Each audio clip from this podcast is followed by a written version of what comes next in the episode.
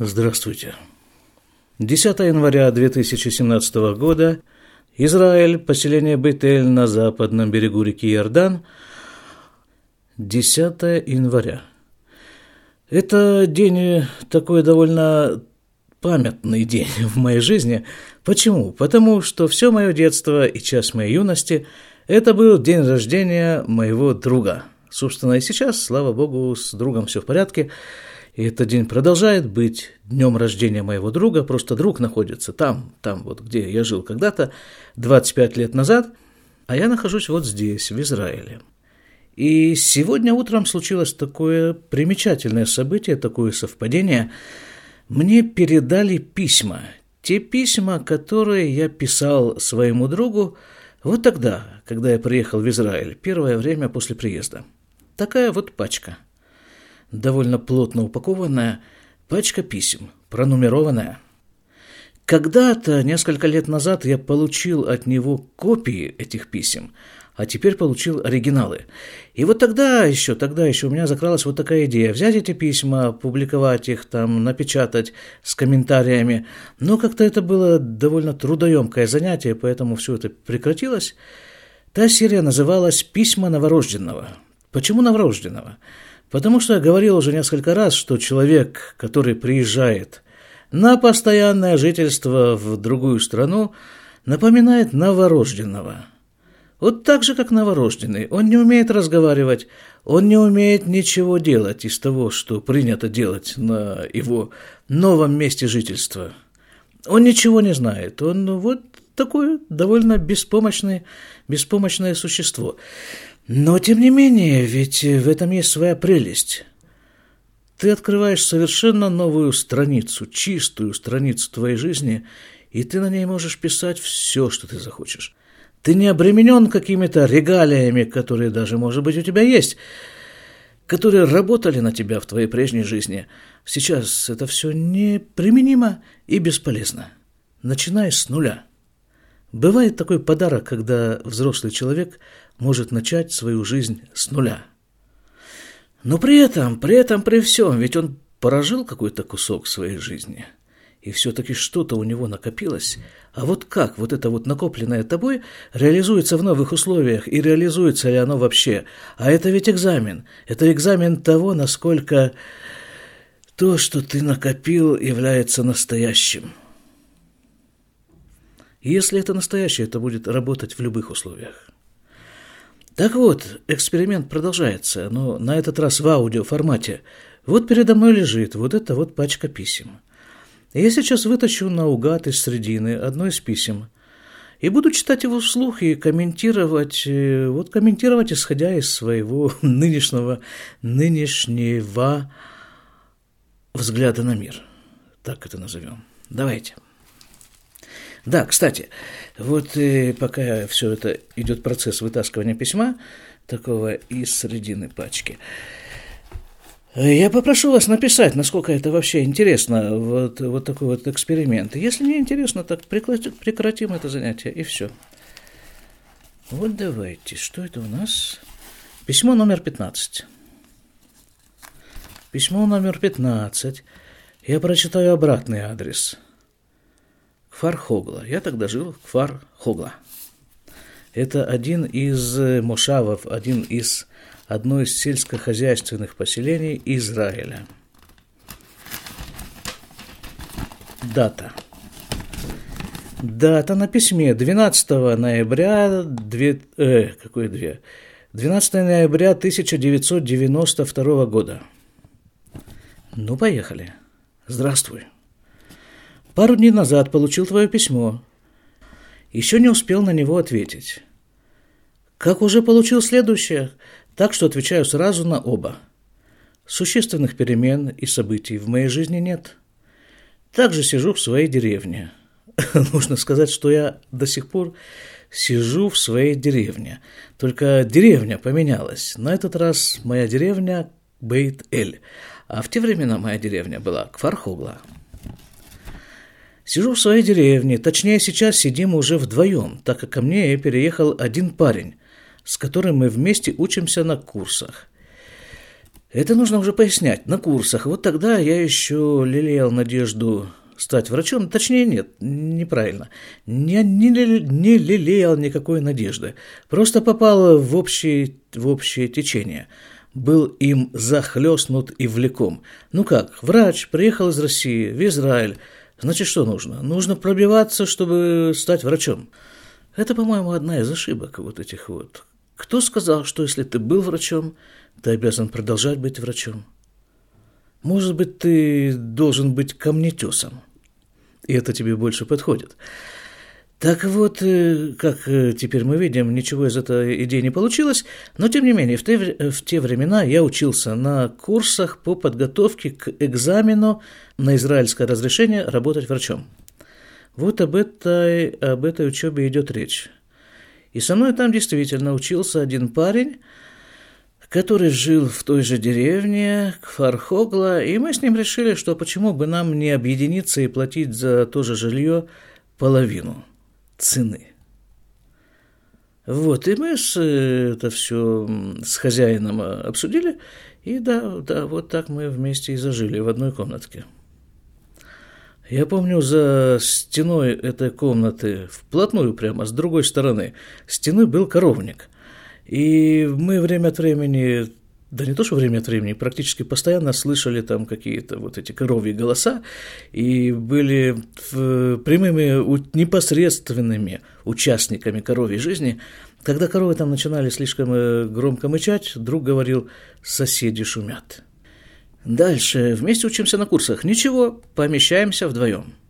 Веселее и чуть дешевле. Веселее чуть дешевле. Жить нам таким образом еще месяца полтора. Это имеется в виду до окончания курсов, скорее всего. В конце декабря экзамен, врачебный на врачебное разрешение. Потом, наверное, съезжу в Союз. А там посмотрим, чем заняться. Такие совершенно типичные размышления вновь приехавшего. Но действительно, это что это такое? Ноябрь 92 -го года. Это значит, я приехал в конце января 92 -го года, это значит, что с одной стороны, как бы ко времени написания этого письма я был в Израиле 10 месяцев, а с другой стороны, это же самое значит, что через Через несколько дней исполняется 25 лет моей израильской жизни. Чем я, ну, доволен, это не то слово. Это просто а вот этот выезд в Израиль одно из самых удачных событий моей жизни. Второе событие, если хотите знать, это женитьба – так, потом, вот я сижу, значит, там тогда и размышляю, вот что делать, вот сейчас я учусь на курсах, как бы занят. Да, на самом-то деле я там не учился совершенно, я их посещал, а потом, э, вместо того, чтобы заниматься и долбить эту науку, как делали все приличные люди, которые в конце концов сдали экзамен, я там развлекался, что-то там, ну-ка развлекался, по-деревенски.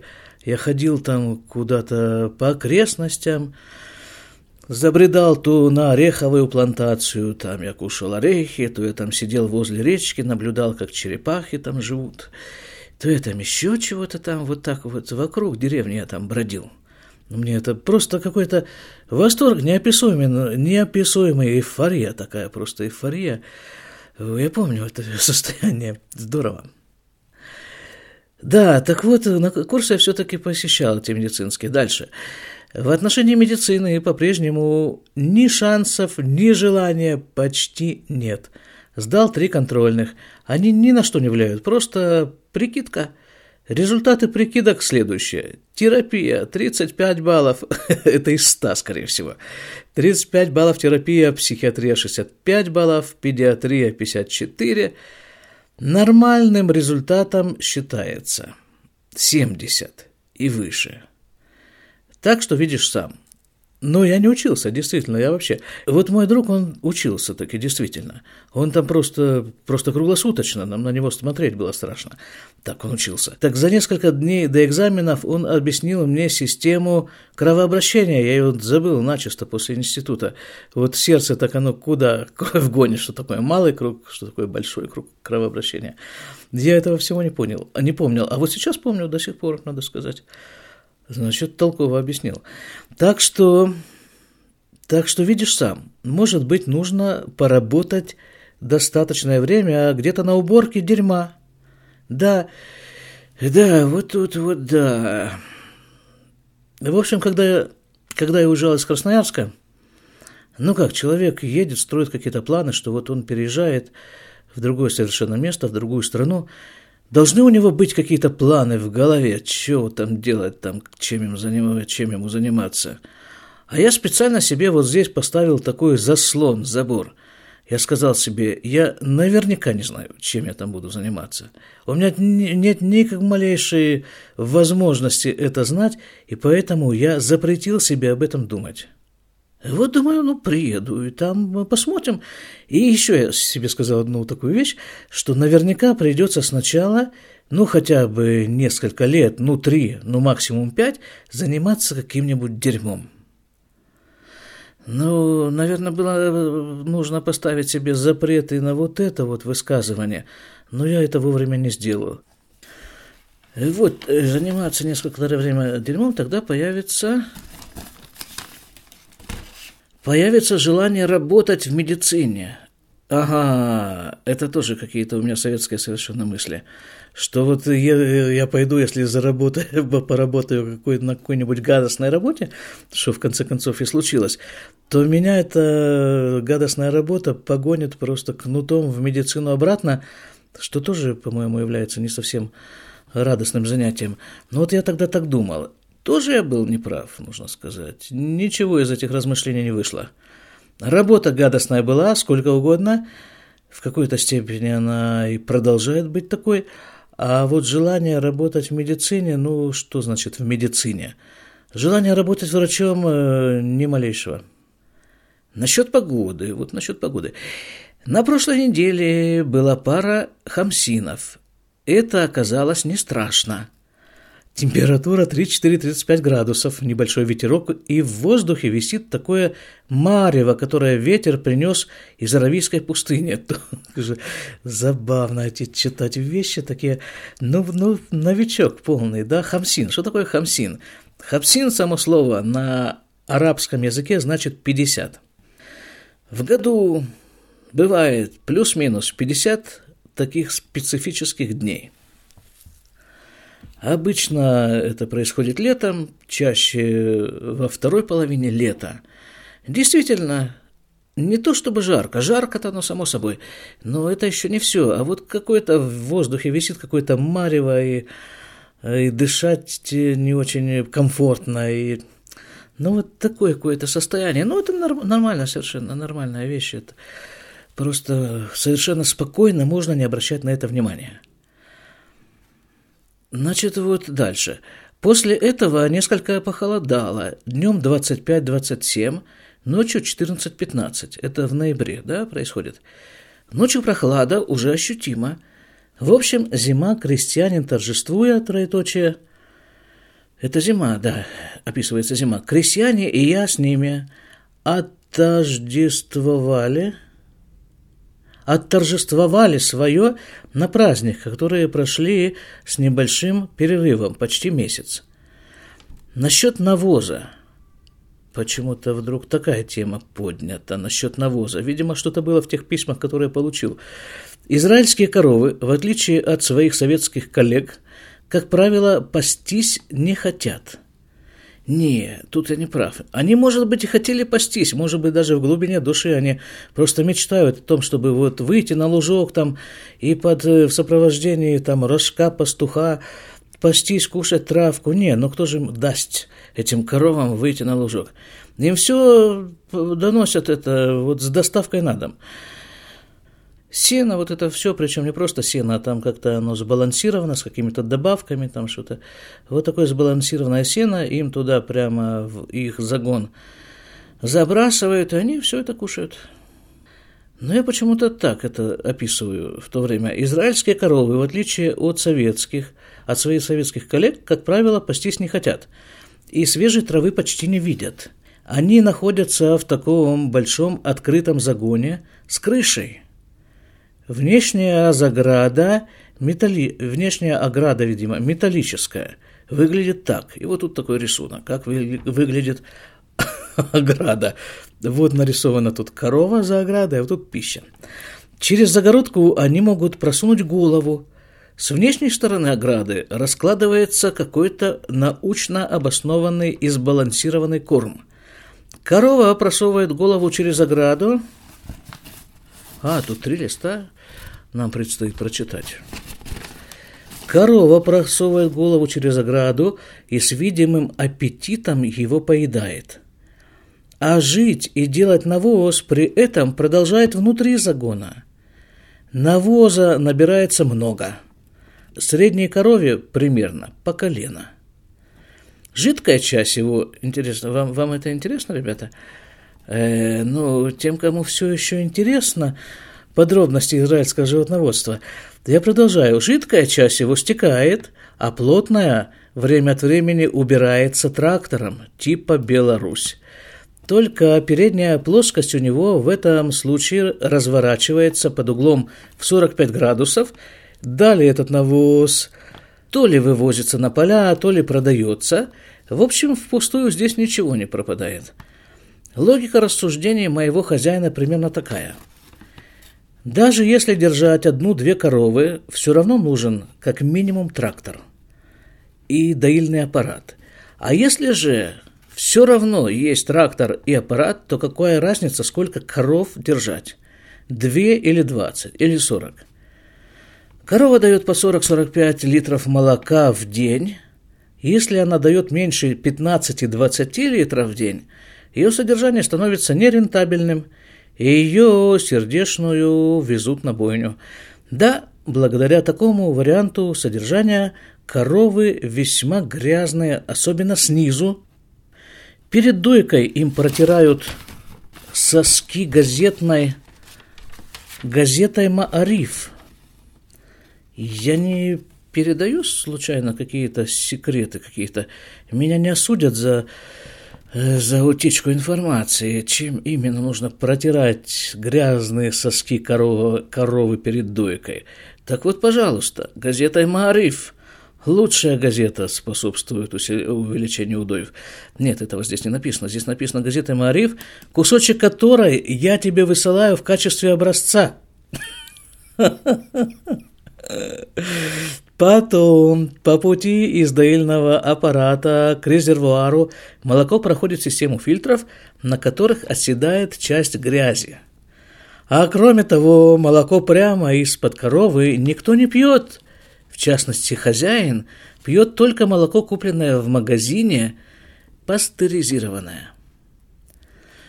Нужно еще сказать, нет, здесь не совсем точно.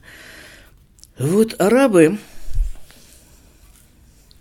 Время от времени к хозяину приходили арабы и, полу... и покупали у него молоко, ну, такое специфическое молоко. Оно...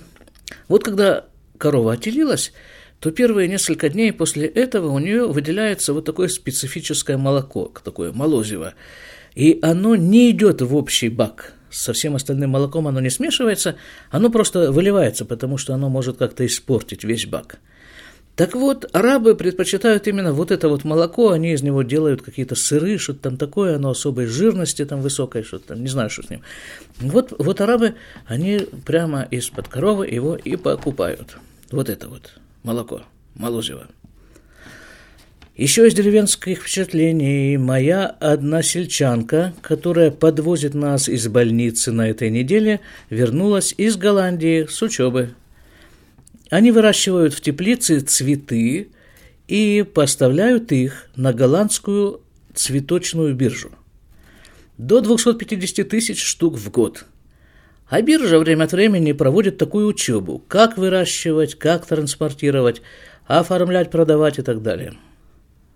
Любопытные такие сведения из израильской деревенской жизни. Вот сейчас я тоже живу в деревне, но тут э, же такая деревня, тут практически никто ничего не выращивает, коров уж тут точно никаких нет. И не пчел, и вообще, ну, такой поселок городского типа. Скучно. Вся моя деревенская жизнь, сельскохозяйственная жизнь прошла вот тогда, в первые, в первые сколько? Год-полтора моей жизни в Израиле. Последние дни опять шумно на границе с Ливаном. С территории Ливана обстреляли из «Катюш» несколько наших северных поселений. Дело дошло до бомбоубежищ. Как это все-таки... Да, это же ну, исторические такие вещи, такие исторические хроники. Обстреляли из Ливана, там дело дошло до бомбоубежищ. По сравнению с тем, что происходит сейчас, как пуляют в нас эти ракеты из Азы, там э, из бомбоубежищ, бомбоубежищ люди иногда не выходят по несколько, не знаю, часов, может быть, даже. Там вот э, поблизости, к, поближе к Азии, к сектору Аза. А здесь просто какая-то идиллия описана в 1992 году. Убила одного парня, 14 лет, который недавно приехал из России, СНГ. Говорят, редчайший случай. Снаряд залетел в квартиру через балконное стекло, а он как раз в эту ночь спал на балконе. Но мы тоже в долгу не остались, сейчас вроде бы уже все немного успокоилось. Цены на израильский бензин. Интересно, почему меня это интересовало в то время, когда машину я свою купил только через пару лет после этого. Цены на израильский бензин точно не знаю, но думаю, что полтора или 1,7 шекеля, что соответствует 0,6 доллара за литр. Да, ребята, я сегодня заправлялся 6 60, по-моему, так. 6,60, если я... Или 6, не помню. Ну, больше 6 шекелей за литр точно. Насчет охоты. А, этот мой друг, он такой охотник, любитель. Насчет охоты. Что-то я здесь не слышал, чтобы кто-нибудь этим занимался. Рыбалка, да, сколько угодно. И морская, и пресноводная – в газетах печатаются карты, маршруты, где машина пройдет, а где лучше пешком, какую наживку, по какой дороге, где по дороге купить эту наживку. Есть такие специальные пруды, где разводят рыбу. За вес за эту, на эту территорию платишь небольшую сумму, а за дополнительные деньги можно купить все остальное или взять на прокат. Удочки, наживку, палатку, мангал для шашлыков, мясо, можно уже замоченное в соусе. Это для меня... Я думаю, что в России теперь это, это уже тоже все существует, но тогда это для меня было полное, полный капитализм, полная заграница, полная такое новость, ну такое просто вот жизнь удалась, что все можно купить замоченное в соусе мясо, из него сделать шашлык, да еще и, да еще и рыбу. Рыбу половить, которую для тебя и вот для этой цели заранее вырастили в пруду. А можно уже насаженные наши ампуры. Вот такое еще можно мясо купить. Уголь для шашлыков можно купить. Ой, эмигрант ты мой зеленый.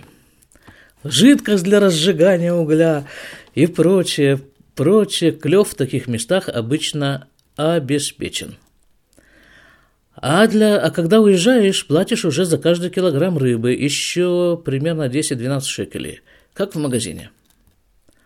Ну, в магазине она стоит, ну, раза как минимум в два больше, чем 10-12 шекелей. Такая произошла инфляция за это время.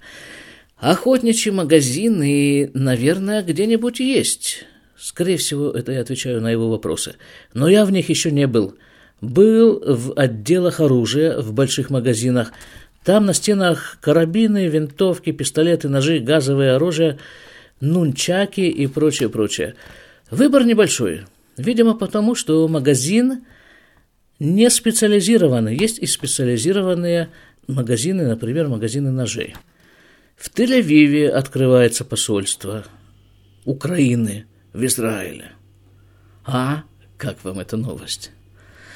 Посол некто Щербак. А, еще, да, наверное, тут нужно сказать, что мой друг жил в то время на Украине – вот, наверное, поэтому я ему сообщаю эти новости. Обещает тесные деловые контакты. Это я уже газет каких-то начитался русских. А пока упразднил безвизовый въезд на Украину, то есть раньше можно было прилететь в Киев и там в аэропорту быстренько и легально купить въездную визу на Украину за 50 долларов. А с завтрашнего дня все, Говорят, Украина не проходной двор. А где они сейчас, те, кто это все говорили? А Канада, еще десяток стран, в которые из Израиля можно ехать без визы, они, значит, как раз проходные, проходной двор. Ну ладно, говорю я, всем привет и подписываюсь. Вот и вам всем привет, и напишите все-таки, стоит ли продолжать эту серию. Письма новорожденного. Да, и, конечно, с днем рождения тебя, Вовка, если ты меня слышишь. Будь счастлив. До свидания.